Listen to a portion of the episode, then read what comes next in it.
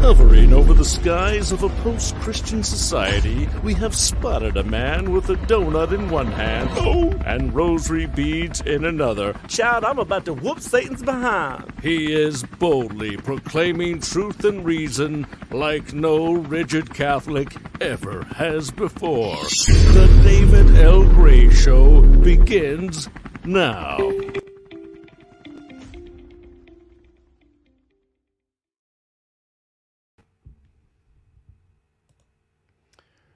Welcome back into the David L. Gray Show, voicing truth and reason. Man, this is a live stream. I haven't done this like forever. Hope I remember how. um, as you come in, make sure you hit that like button. I'm trying to build up my my YouTube channel back up and get this thing pumping again. So the YouTube algorithm is really pretty simple. If you like the video, um, YouTube will show it to other people to see if they like it. So the more you like the video, the more you comment, the more YouTube shares it. So, like I said, it's, it's a pretty simple algorithm, but it all begins with you hitting that like button. So, I appreciate it. Got an interesting show for you today that I, I think is interesting. This is a, a, the influence of Freemasonry, the influence that Freemasonry has had the lasting influence that it's had on the United States.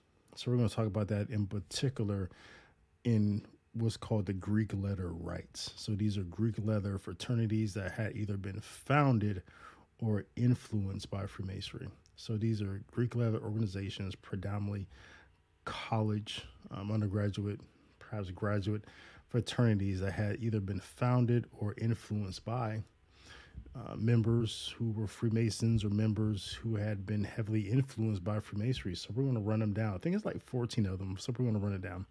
And this is a topic that I've talked about in other places um, over at 1 Peter 5. Uh, earlier this year or late last year, I wrote an article called the, um, the United States of Freemasonry. And I outlined and I demonstrated and I proved how Freemasonry was um, a country that was established by Masonic principles the Declaration of Independence reads is is basically a piece of Masonic literature. It's a genre of Masonic literature, the Declaration of Independence. Um, so up, up, up, up, up and down, um, th- there's clear evidence that the United States was founded by Masonic principles. I, I, don't think there should be any question to the fact. So if you want more details about that, yeah, go over 1 Peter 5, check out my, my essay there, The United States of Freemasonry. Also talk about the subject, obviously, in my book, the Catholic Catechism on Freemasonry. I'll talk about it in there. And find out more information about that, just hop over to my website, davidlgray.info. Click on Freemasonry. You'll see everything I've ever written about that. You'll see my my class, my my 16 uh, piece lecture course on the subject of um, Freemasonry from uh, from a Catholic perspective. Um, you, you pretty much see everything. So just go to davidlgray.info. It's the really the, the one jump off site where you can see everything that I've written on this topic. But I think it's interesting. I think I want to preface it, preface the the whole subject like this. I'll say that from 1717, the reorganization of Freemasonry as we know it today, until 1917, aside from Protestantism, which comes online about 1517 aside from Protestantism, Freemasonry probably has the most penetrating influence of any organization um, probably in the last i don't know for 2000 years. I mean is, is that influential? It's just the the footprints the traces the the seeds that it leaves throughout institutions throughout the western hemisphere it influences so many institutions and its impact is so lasting and deep that we still can look at the subject that we're going to talk about today and say hey man these guys um, just left their seeds everywhere. And we have to see how um, you know what impact that that that has. So so freemasonry influences institutions whereas Protestantism influences culture and institutions. So Freemasonry isn't as penetrating as say Protestantism is because Freemasonry is elitist, it's private, everyone doesn't belong. Anyone can become a Protestant, right? It's just easy access. So um, Protestantism really influences culture and institutions. That's why it's so so penetrating. That's why it has destroyed societies, right? Altogether, just wholesale. Um, but Freemasonry just penetrates institutions. So so yeah, so from 1717 to the communist revolution with the Bolsheviks in Russia, um, Freemasonry just has this 200 year reign of where it's just like influencing institution after institution, country after country, founding document after founding document. And then and then after that, after 1717, it really starts to wane as influence, you know, for a number of reasons. Number one, because the influence of communism. Communism hates Freemasonry, aside from probably Cuba. That's the only place where they kind of get along well. But largely, communists hate Freemasonry because Freemasonry is, um, it, it views it as a threat for the obvious reasons, right? Um, you know, views it as an export. It views it as a, an organization that um, that that meets in secret. It, it basically, you know, looks at it views Freemasonry as a threat for the same reason that the Catholic Church is. You know, because communism has its own god, the state, right? And so it looks at Freemasonry. Freemasons have their own god. All right, they they have their own moral laws. So it's it's two competing organizations which just cannot get along together well. So everywhere that communism comes online, Freemasons are either exiled, uh, sometimes killed, right? So this is why you see in places like in Nazi, and I talk about this another essay that I wrote over at One Peter Five.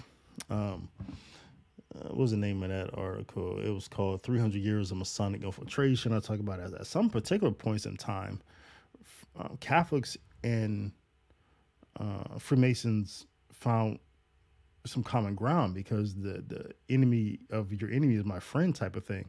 So in places like Nazi, know, like Nazi Germany, Catholics and uh, Freemasons both had they were working together in the resistance because that was it was a mutual enemy. So yeah. Anyway, so so so for that reason, Freemasonry influence starts to wane after that. They're their pool of money starts to wane after that. So less money, less influence. And so I kind of laugh at people today, you know, when they when they when they see I'm probably because I spent 10 years in Freemasonry, I kind of I have a you know a different understanding of it. And so when I see people, you know, talk about Freemasonry, today, ah like Freemasonry is such a dangerous thing. Um, the, LGBT lobby, the Skittle lobby, and the techocracy, the dominance of tech in this world, has achieved things in the last 10 years that Freemasonry Freemasons could only have dreamed of in in in 200 years the things that the LGBT group, that agenda, that program has accomplished in just a span of 10 years, they have their flag planted in nearly every country. You used to be used to have to for your flag to be planted in a country and be waved over the state house. You used to have to have have, have fought a war, um, taking some prisoners and like taking over a country for the country to fly your flag over state houses. But the LGBT group, they've accomplished that in nearly every country.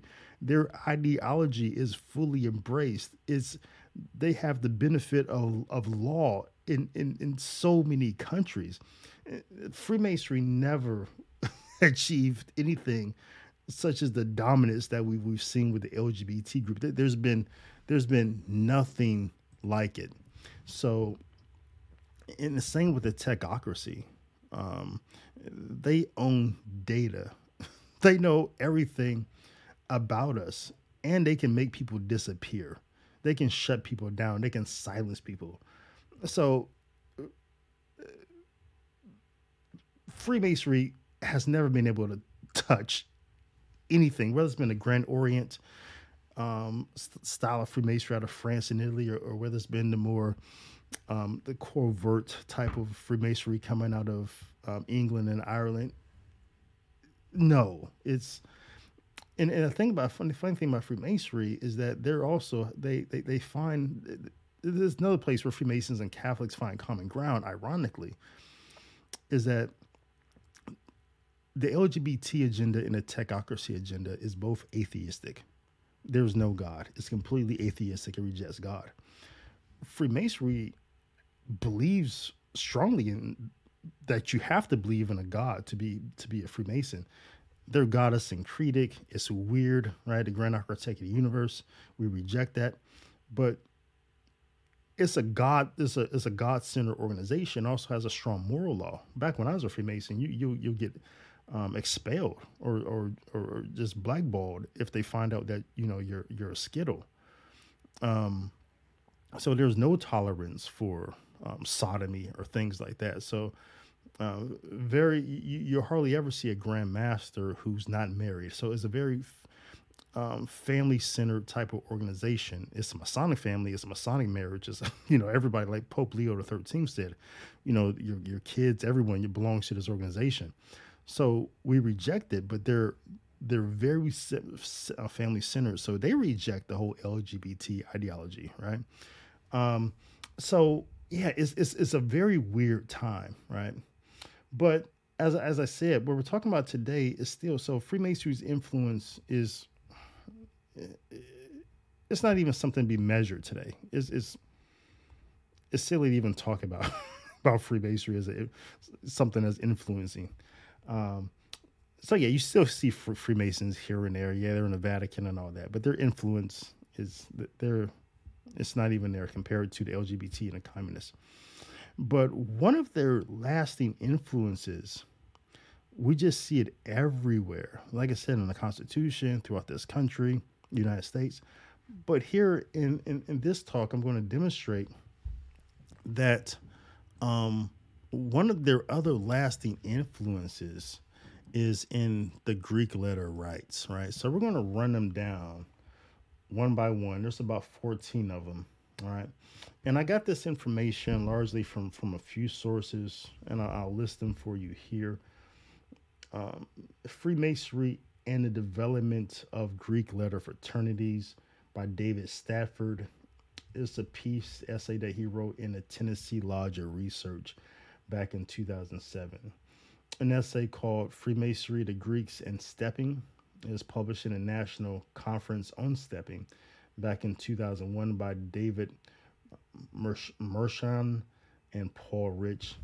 Also, an essay entitled The Greek Letter Rites. Um, it was compiled by Jace A. Gentile. He was a master mason, or he is a master mason perhaps, and it was published in a Scottish rites publication. All right, so let's take a look at this first one. So, um, so we're gonna start with um, Phi Beta Kappa. So Phi Beta Kappa, uh, they they were a Greek letter fraternity that was started in 1776. So the year of the when the revolution started, the American Revolution started. Um, you know, American Revolution ends in 1781. Uh, um, you know, the Yorktown is the famous battle for that. Um, what was the code word? Boche, Rochambeau or something like that. Yeah. So, you know, a lot of people know that story. Um, so they started that year, December 5th, 1776. A group of undergraduate students attending the College of William and Mary in Williamsburg, Virginia, they met informally at the Raleigh Tavern they had decided to establish an organization that was unlike any other fraternal group on campus. Their organization would be dedicated to the promotion of friendship as the basis and, benevolence and literature as its pillars.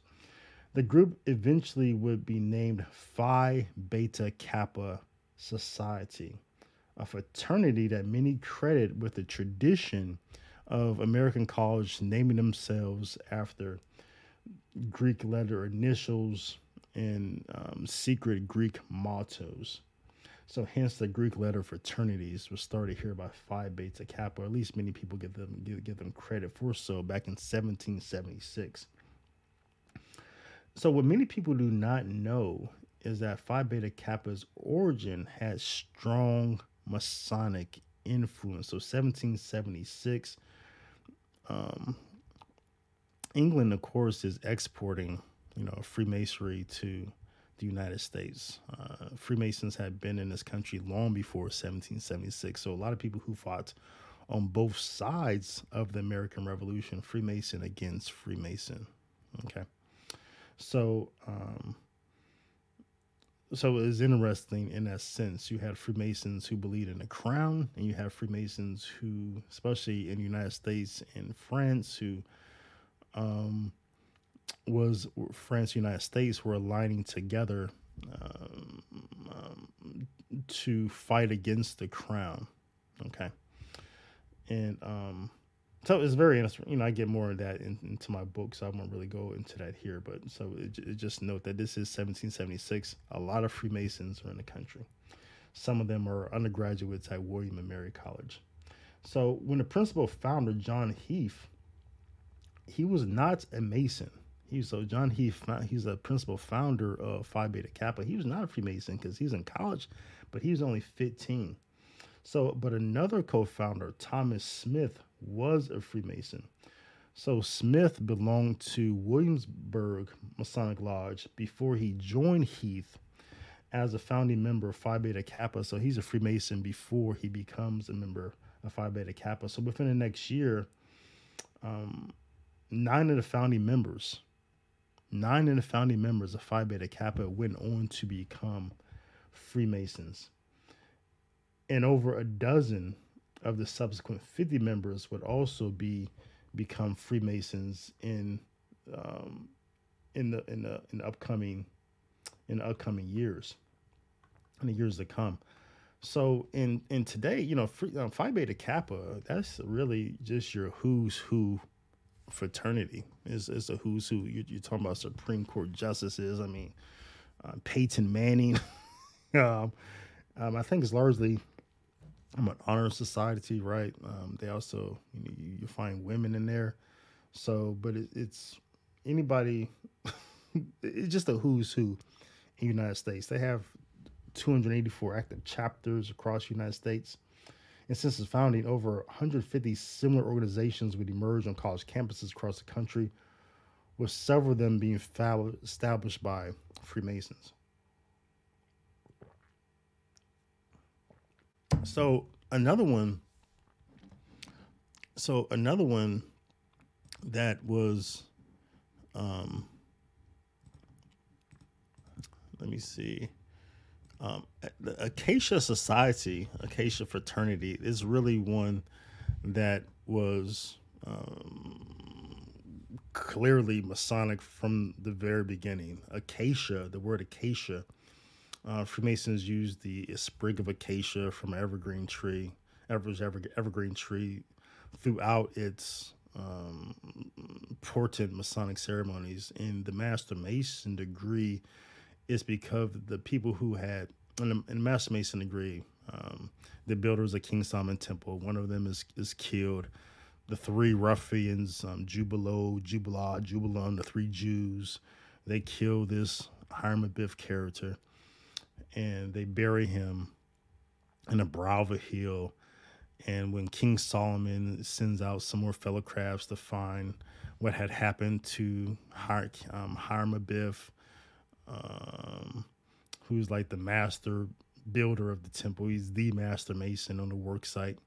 And they kill him. They're trying to get the secrets of a master mason. The secrets of a master mason, you know, differs whether you're a continental or Anglo Freemason, you know, the, the secret obviously differs.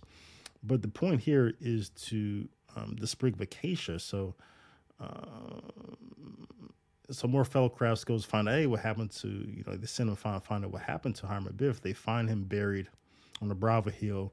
In the noting where he's buried, they see this sprig of acacia. Okay, so acacia, and also so the sprig of acacia. Also, you find it used in Masonic burial rites. So they're always going to put a sprig of acacia in the casket of their deceased brother. It's it's an evergreen. It denotes um, eternal life, life, um, just life that never ends.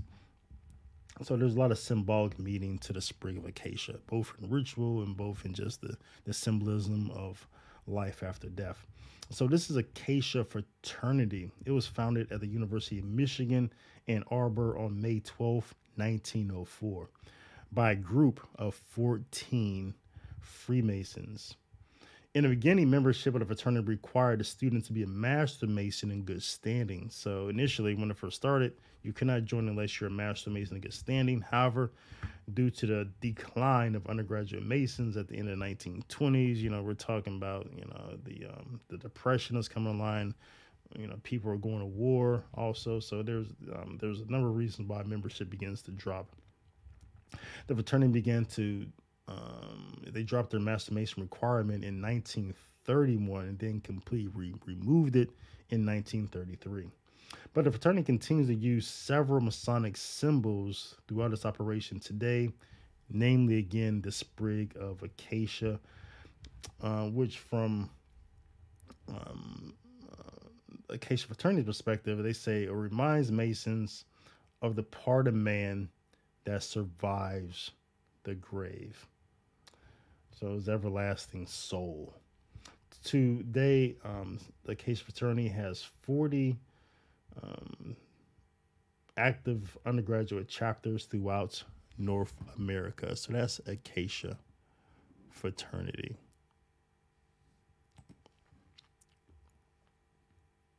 And everyone, hello everyone. Also, that's in the chat. Um, I'm gonna see some of the usual suspects here. Um, so Maggie, my friend Brianna, uh, Camille says, Mr. Gray, you're a treasure for Catholics interested in learning truth about Masons and their errors. I appreciate that. I appreciate that. That means that means a lot to me. That I don't try to share the myths. I try to share the actual information. So the other one, uh, so the next one we're going to look at is Tau Kappa Epsilon. Um, and notice how and we're going to take a look at a lot of these symbols as well a lot of their a lot of their coat of arms. Notice in tau kappa epsilon notice the all-seeing eye. Um, notice that the lamp the lamp. You're going to keep seeing this lamp in a lot of these fraternities. The lamp lamp stars um, um, or, some of the, the, the common features and also uh, illumination. You'll you'll see these things in almost every single one.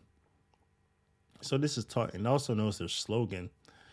That their slogan is "Better Men for a Better World," which is very similar to the uh, Freemasons, whose you know unofficial motto is um, "Making Good Men Better." Right. So making good men better Todd Wesson and Better Men for a Better World. So very similar. So much like the Acacia fraternity, Sigma Mu was also founded as an undergraduate Masonic organization. In March of 1935, three Knights Templar Freemasons, so these are high ranking Freemasons. I want to say high ranking or Freemasons who had went on to um, into the York Rite and they became Knights Templar, which is the highest house in New York, right? So these are accomplished Freemasons. So they founded Sigma Mu fraternity on Tri State University campus. Originally, like Acacia, Sigma Mu was only for undergraduate Freemasons get standing. However, again, with the Great Depression, um, they they they dropped that requirement and eventually caused most of Sigma Mu's chapter, um, because of declining membership, they were absorbed into Tau Kappa Epsilon in the early 1930s. Coincidentally, um, the author here in the Scottish Rite um, essay says Tau Kappa's Tau Kappa Epsilon was also founded by Freemasons. So these two organizations um, Tau Sigma Mu and Tau Kappa, who merged in the 1930s, they're both founded by Freemasons, so they have a lot in common. So it was C. Roy Addison, who's a Freemason, who started Tau Kappa. So they Tau Kappa has 268 members and 251 active college campuses. In 1940, another Freemason named Clyde E. Shaw, he attempted to revive Sigma Mu, Sigma Mu Sigma, um, and that iteration lasted until 1952 when the organization merged again with another one, Sigma Alpha Chi, or Square and Compass Fraternity. So, and I, when I was reading this, I thought it was interesting because when I was coming, when I was becoming a Freemason back, man, I had to be what 30 years ago, back in 1991. Um, when I was becoming a Freemason, we had to, um, we had to do like, um, what's that called? Charity work.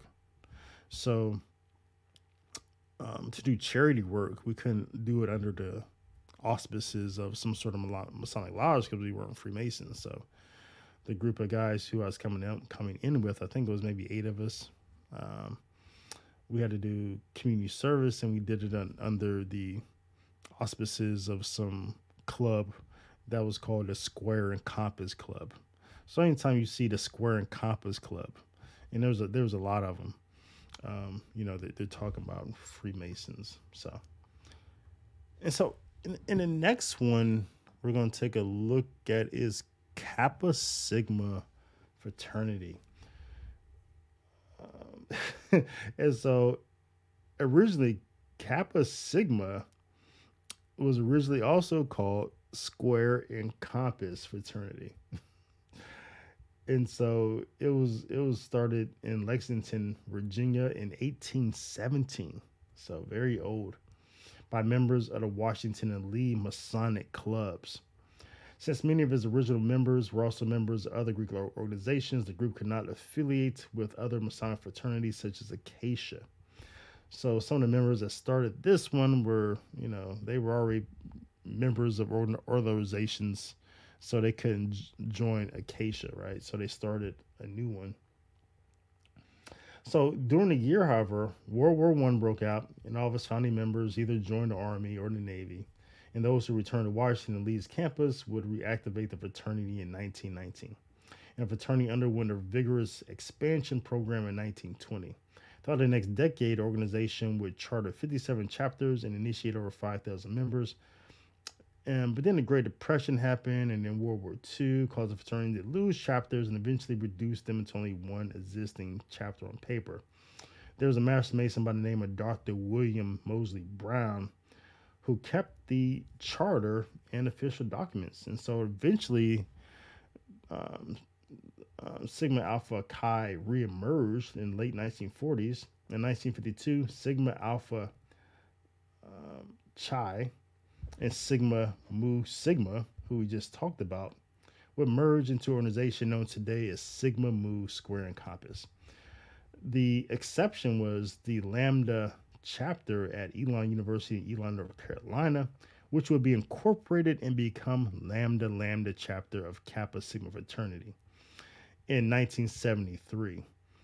Um, Kappa Sigma fraternity's ritual was written by one of their founders in 1970 by the, a man by the name of Stephen Alonzo Jackson, who was a Freemason from Virginia. So we're on our fourth fraternity now, I think four out of 14. And so we're seeing the trend here. Um, and also look at the, the coat of arms for Sigma Kappa Sigma fraternity, a brotherhood like no other. Of course, they have the stars, um, but really no other common elements that we'll, we'll, we'll see with some of the other fraternities, such as the um, the lamp and the all-seeing eye, or any um, points of illumination. So now let's take a look at the next one, um, Sigma Nu. So um, Sigma Nu established after James Frank Hopkins was raised to the Master Mason degree in 1868 at Mount City Lodge, um, number 67 in Lexington, Virginia. During his third year at Virginia Military Institute, VMI, so after witnessing hazing incidents and other fraternities on VMI campus the following year. It's um, the author is saying that uh, here that um, Frank James Frank Hawkins was inspired to create a similar organization which would better represent a returning life than what was on his campus. So he doesn't like the hazing that's going on, so he wants to start his own thing. He's a master mason. So on January 1st, 1869, Hopkins, along with fellow undergraduates and Confederate Army Civil War veterans, Greenfield Quarles and James Riley, they established the Legion of Honor, which would be which would become Sigma Nu. Today, Sigma Nu continues to impart teachings of Freemasonry into its undergraduates in um, 184 chapters on the college campuses throughout the United States. So they have a total membership, undergraduate membership, of 230,000 estimated right now. And so here's Sigma Nu. Um, this is a this is number five, another organization that's imparting Masonic teachings. They're not they're not a Masonic lodge. They're no way affiliated with a Grand Lodge, so we can't call them uh, formally Masonic or Freemasons. But they have a ritual and a teaching that's influencing undergraduates on campus. So these undergraduates may never go on to become Freemasons, but these young men, 18, 19, 20, 21, have received um, teachings through their undergraduate fraternity that are aligned with Masonic principles. So that's what's that's what's going on here. Um, in, in, this one, like Brandon says, yeah, a lot of these sim- had a lot of similar things. So let's take a quick look at their shield. Um, I think I may have a note on theirs because it looks kind of complicated. So this is so Sigma Nu. Do I have? No, I don't have one on them. But um, you see at the top of their their coat of arms, there seems to be some sort of illumination there, right? Um, uh, we see the swords cross. That's a common feature in, in a lot of these fraternities. Um, it typically always represents, you know, def- defense and protection and things like that. So that's that's Sigma Nu. Let's get to the to the sixth one. Um, this is Kappa Alpha.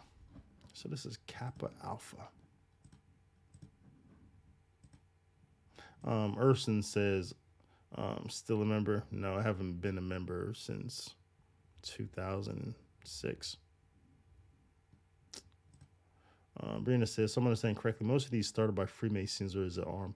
So these, yes, yeah, so none of them are like an arm of Freemasons, uh, of, of any sort of Masonic Grand Lodge. They're just all started, either founded by or influenced by Freemasons and Freemasonry. I think most of them, I, I think I, there's only two here. I think maybe one I'm going to go over that the founding member was not a Freemason at all, but he knew a lot about Freemasonry. He just tried to put it into like the fraternity's ritual.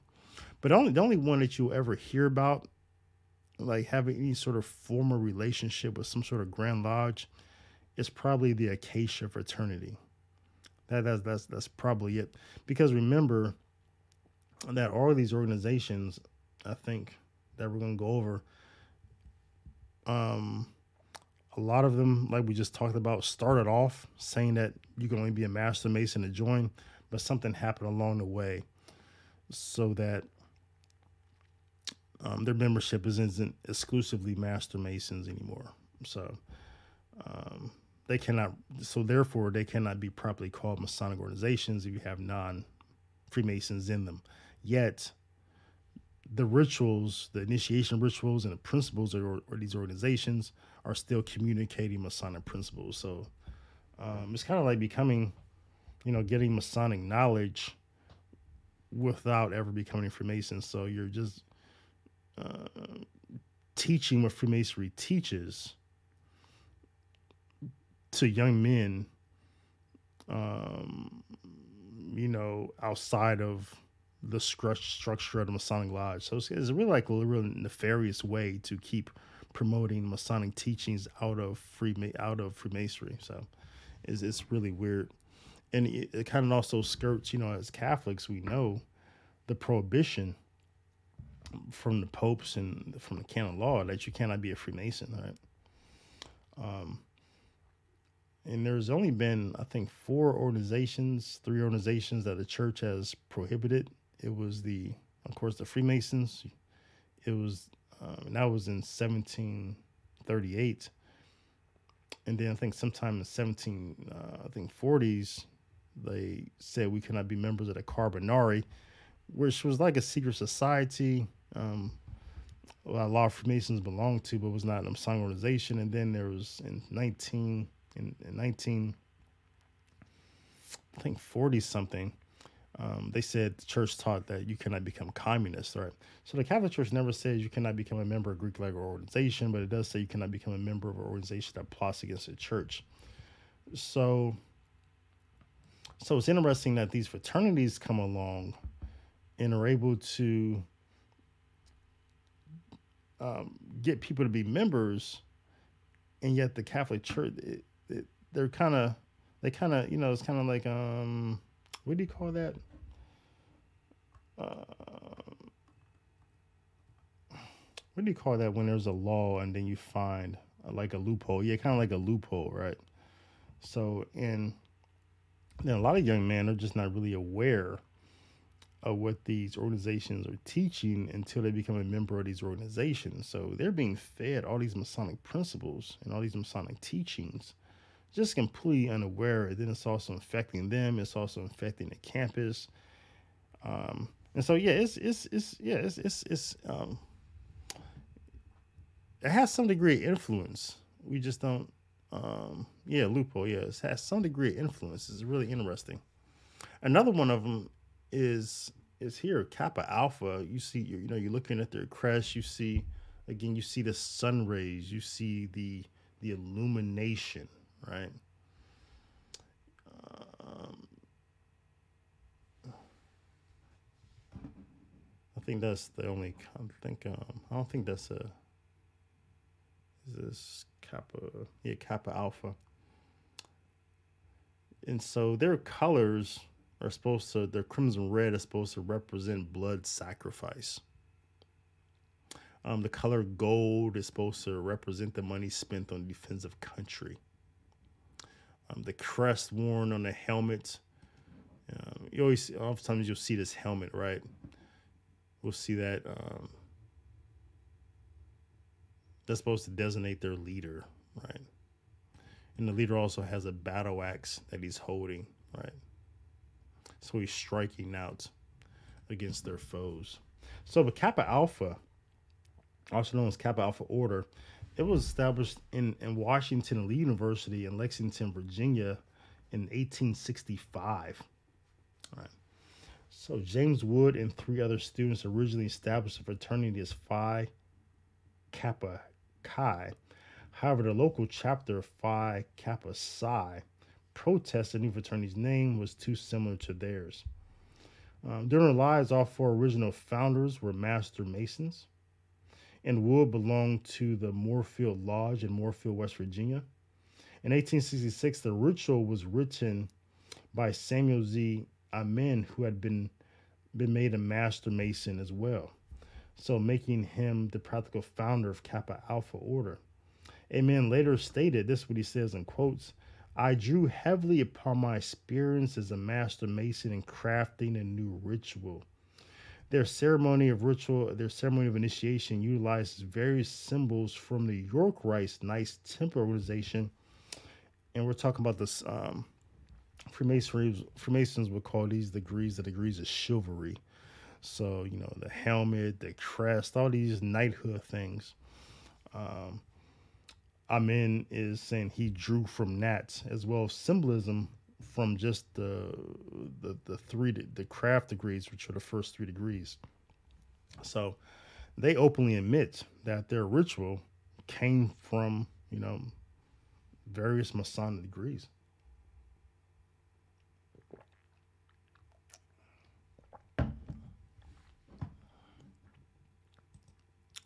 And then the next one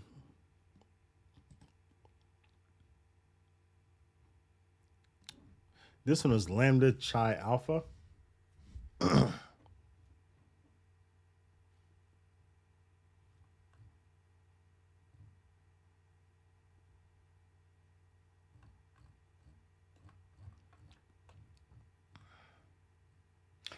Um, Lambda Chi Alpha was founded on the campus of Boston University by Warren Cole and a group of fellow undergraduates in November 1909. I'm the fourth largest fraternity in North America with 280 members, 280,000 members spread across 218 university campuses internationally. Um, the founder, Cole, was a 50 year member of Pioneer Lodge. So he's an old guy. um, uh, so, um, so more significantly, founders um, the the the fraternity's ritual was written by a Freemason named Jack Mason of Philadelphia Lodge in Pennsylvania. His goal was to prove the organization's ritual practices while instilling various Masonic lessons throughout their ceremony, including familiar symbols like the compass, light, and similar degree structure to that of traditional blue lodges. So here, Lambda Chi Alpha is very interesting. So not only founded by a Freemason, but um, their ritual also written by written uh, written intentionally by a Freemason. So as we look at as we look at the coat of arms, um, you know, we see the the lamp, a common feature. Uh, we see a crescent and a cross. Um, we see the crown. Also, we see from the crescent and the cross, we see the illumination and the light.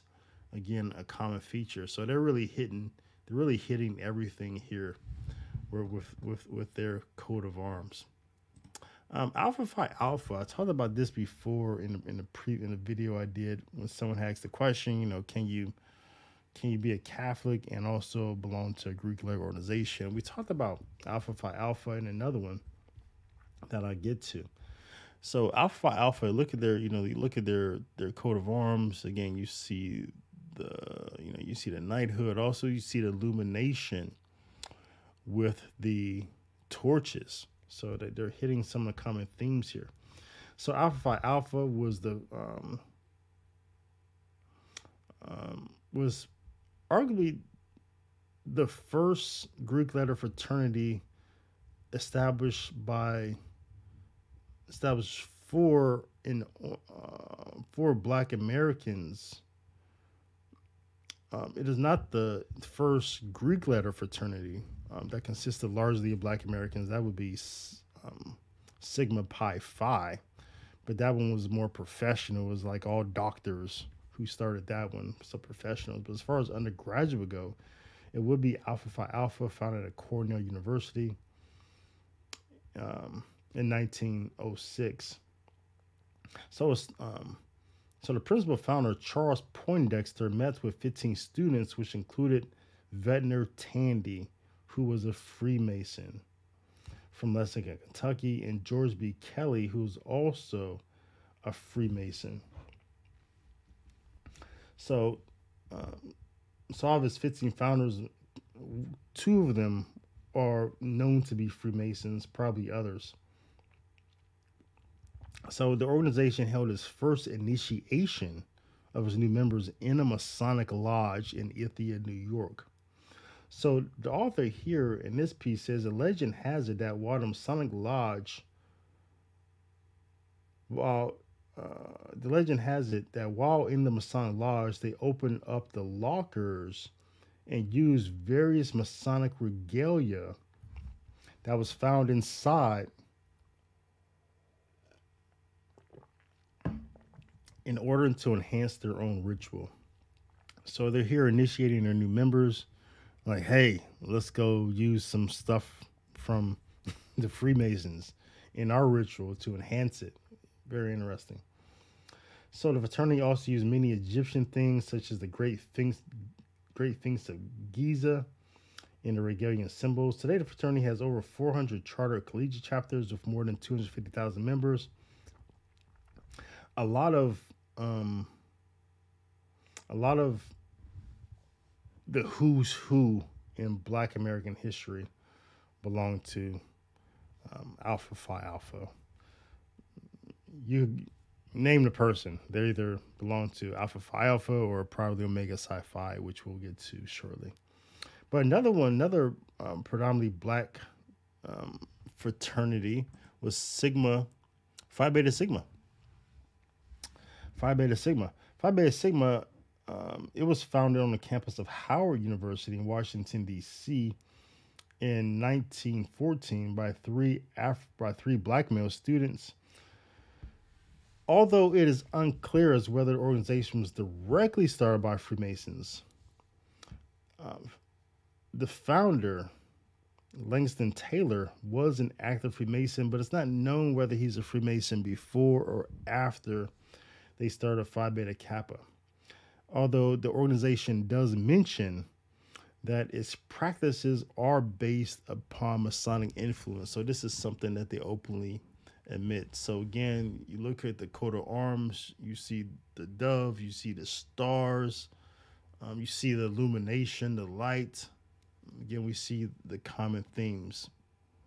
Uh, we also see the handshake of fellowship um, I think we saw that we saw that here with tau kappa epsilon. You see the same handshake. Even a lot of the same symbols is tau kappa epsilon. So you got the books, you see open books, you got the, the idea of scholarship. And so a lot of the similar things by these organizations that's influenced by Freemasonry.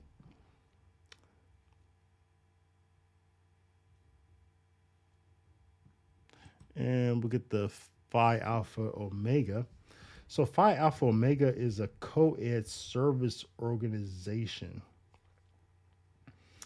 Um, was founded on the principles of fellowship derived from Freemasonry and from Scouts law of the Boy Scouts of America.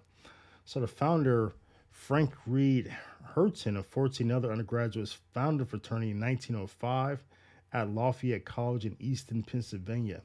So Horton was a master mason. He became a master mason in 1918 in Western Star Lodge number 37 in New Norfolk, Connecticut. Um,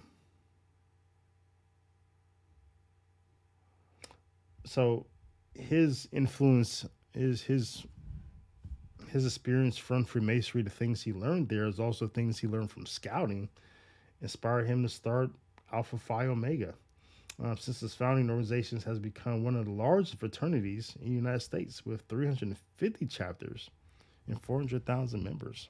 So, and then we come to Omega Psi Phi, uh, the fraternity that I joined um, when I was a young man. Um, so this fraternity had three founders and had um, uh, founded at Howard University. Its founders were Just Love, Cooper, and Coleman. And it was Edgar Amos Love, who was a Prince Hall Freemason. He belonged to Corinthian Lodge, number 68 in Washington, D.C. And um, now, now it has 250 chapters across the across the world. And again, uh, some of the just who's who in Black American history. People like Bill Cosby, Langston Hughes, um, Jesse Jackson Sr., Shaquille O'Neal, Michael Jordan, um, Jalen Hurts of Philadelphia. So just a lot of the who's who. But also another one. Again, looking looking at their the the crest, you know, you see the swords, you see the shield, you see the lamp, you see the star. Um, common features of these uh, Masonic, these organizations that has some Masonic influence.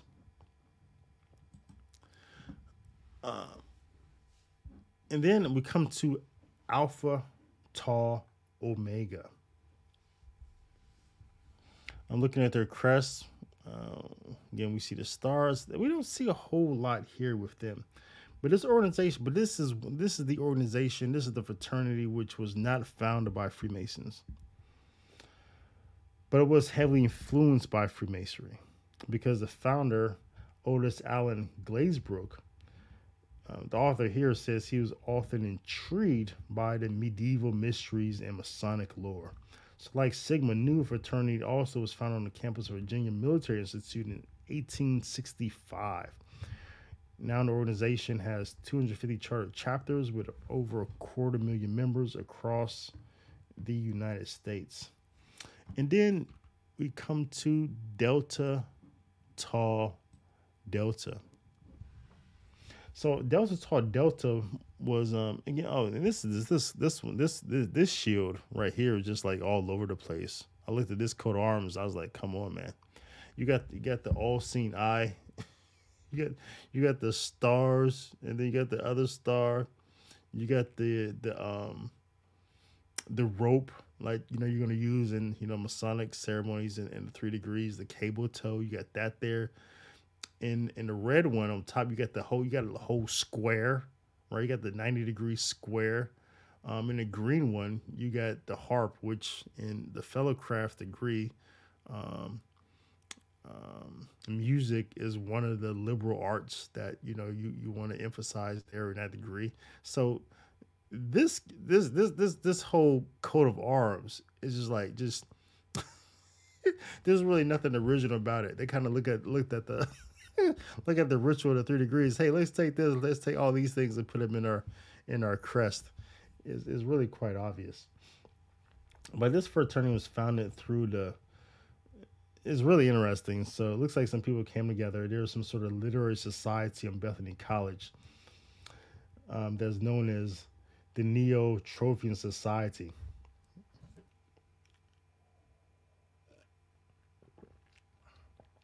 And so the students met, looks like in this organization, to take control of this organization. They took control of it in 1858.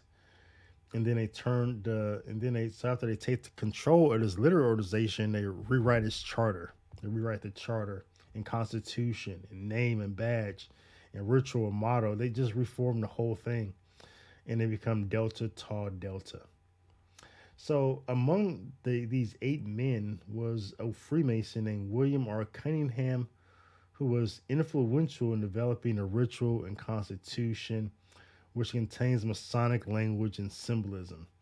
So today, the fraternity has almost 140 chapters on campuses across the United States. And um, in William R. Cunningham, um, I hate to see the ritual of this fraternity because if this is what he did with his shield, just completely borrowing everything from Freemasonry that he can think of and, and just throwing it on here, I can't not imagine what's in their ritual of initiation. I mean, what is it? it, it has to be off the hook. And then there's um, Pi Kappa Phi. Um, looking at their their shield again, you see the lamp. Very common feature is is for illumination. It's for light. It's for knowledge. Um, you see the stars here. You see a, a square, a ninety degree square. It's like this, like the square compass, and you see the swords. All right, so not again, nothing original here. Just more of more of the same. That we see all these organizations that's influenced by Freemasonry and are teaching Masonic principles to young men. So the founder, Lawrence Harry Mixson, is a master mason. Uh, he's from Charleston, South Carolina, and he aided in founding Phi Kappa Phi, Pi Kappa Phi, and also wrote, wrote the organization's ritual, which was influenced by his Masonic background. The author says Mixson, along with two fellow undergraduates founded Phi Kappa Phi on December 1904 on a college at Charleston in Charleston, South Carolina. Originally, a fraternity was known as Nu Phi, which stood for non fraternity. But today, the organization has more than 170 chapters with more than 113,000 lifetime members. And uh, and then our last one that we're going to get to um, is a sorority. So up until this time, up until this moment, we just been talking about fraternities for men. So we'll also throw in a sorority here of women. So um, um, just to demonstrate that men's fraternities were not the only ones being influenced by Masonic principles. Also, you have women. So the 15 founding members of Phi Omega Pi were all members of the Order of the Eastern Star. So the Order Eastern Star, um, back when this sorority has started, your Eastern Stars would only have been either Master Mason's wife, his mother, sister, or daughter. Those only people, those only type of people that can become Eastern Star, a, a, a close blood relation to a Master Mason. So all of these women were Eastern Stars, and they go on to start this fraternity, uh, Phi Omega Pi in 1922 on the campus of University of Nebraska. The organization was originally known as Ehalef, which means sister in Hebrew, and was exclusive to undergraduate Eastern Star members. In 1933, the organization dropped the Masonic requirement, and again, we, we've seen this as a common theme. The Great Depression happens, wars happen, and then because of that, because of low enrollment, they dropped the requirement. All right. And then afterwards, they were granted, um, once they dropped that requirement, they became mainstream, which means they were accepted into the National Panhellenic Council of North America.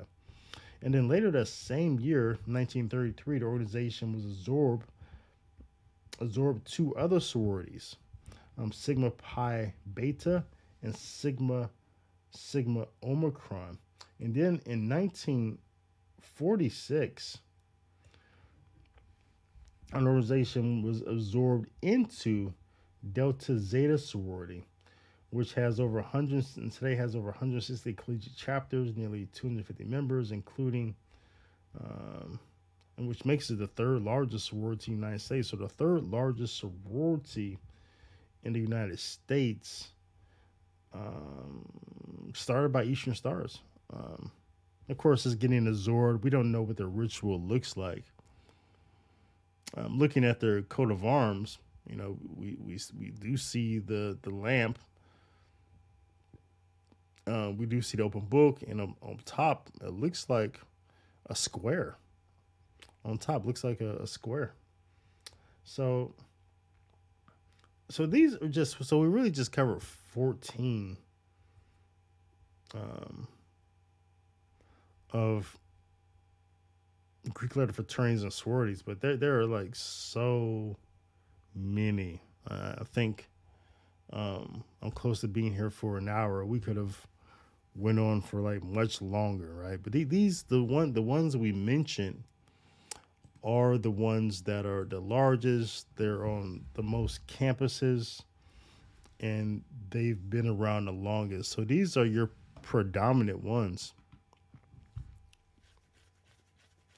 And um, and then Brianna says, "I wonder how many join them signed after these fraternities. That'd be inter- yeah, I would be interested to know that. And and, and that's a good point because these organizations aren't like Masonic youth groups. They're not like the Pythagoreans or Job's daughters or Rainbow Girls. Where they're like they're grooming those teenagers and, and younger people to eventually become take that next step to become an Eastern Star. Take that next step to become a Master Mason, and they give them some incentive to do so. Like in some places, your Order of Demolay. Um, whereas you know typically you have to be 18 to become a Master Mason or 21. In some jurisdictions, if you're a member of the Demolay, a youth group, they say, oh, you can join at 18 or 17. So there's always some incentive there for them to become a master mason. But so yeah, I wonder what uh, with no incentive in place with the college fraternity, maybe um, for most of them. Um, yeah, I wonder how many do go on and join. How many actually know like what they're learning is based upon Masonic influence? Like, how do they? When they're when they're learning these these principles, whatever they are. Um, how do they? How many of them know that that's like influence from Freemasonry? So yeah, it's, it's really, really interesting. So all right, that's the end of the show. Been here for an hour. Appreciate everyone here for the live and everyone who coming in for listen to recording later. Um, again, please hit that like button. I appreciate it, and I will see you next week. Um, but until then, and until next time, blessings and shalom to you and to yours. Love you all. See you next time.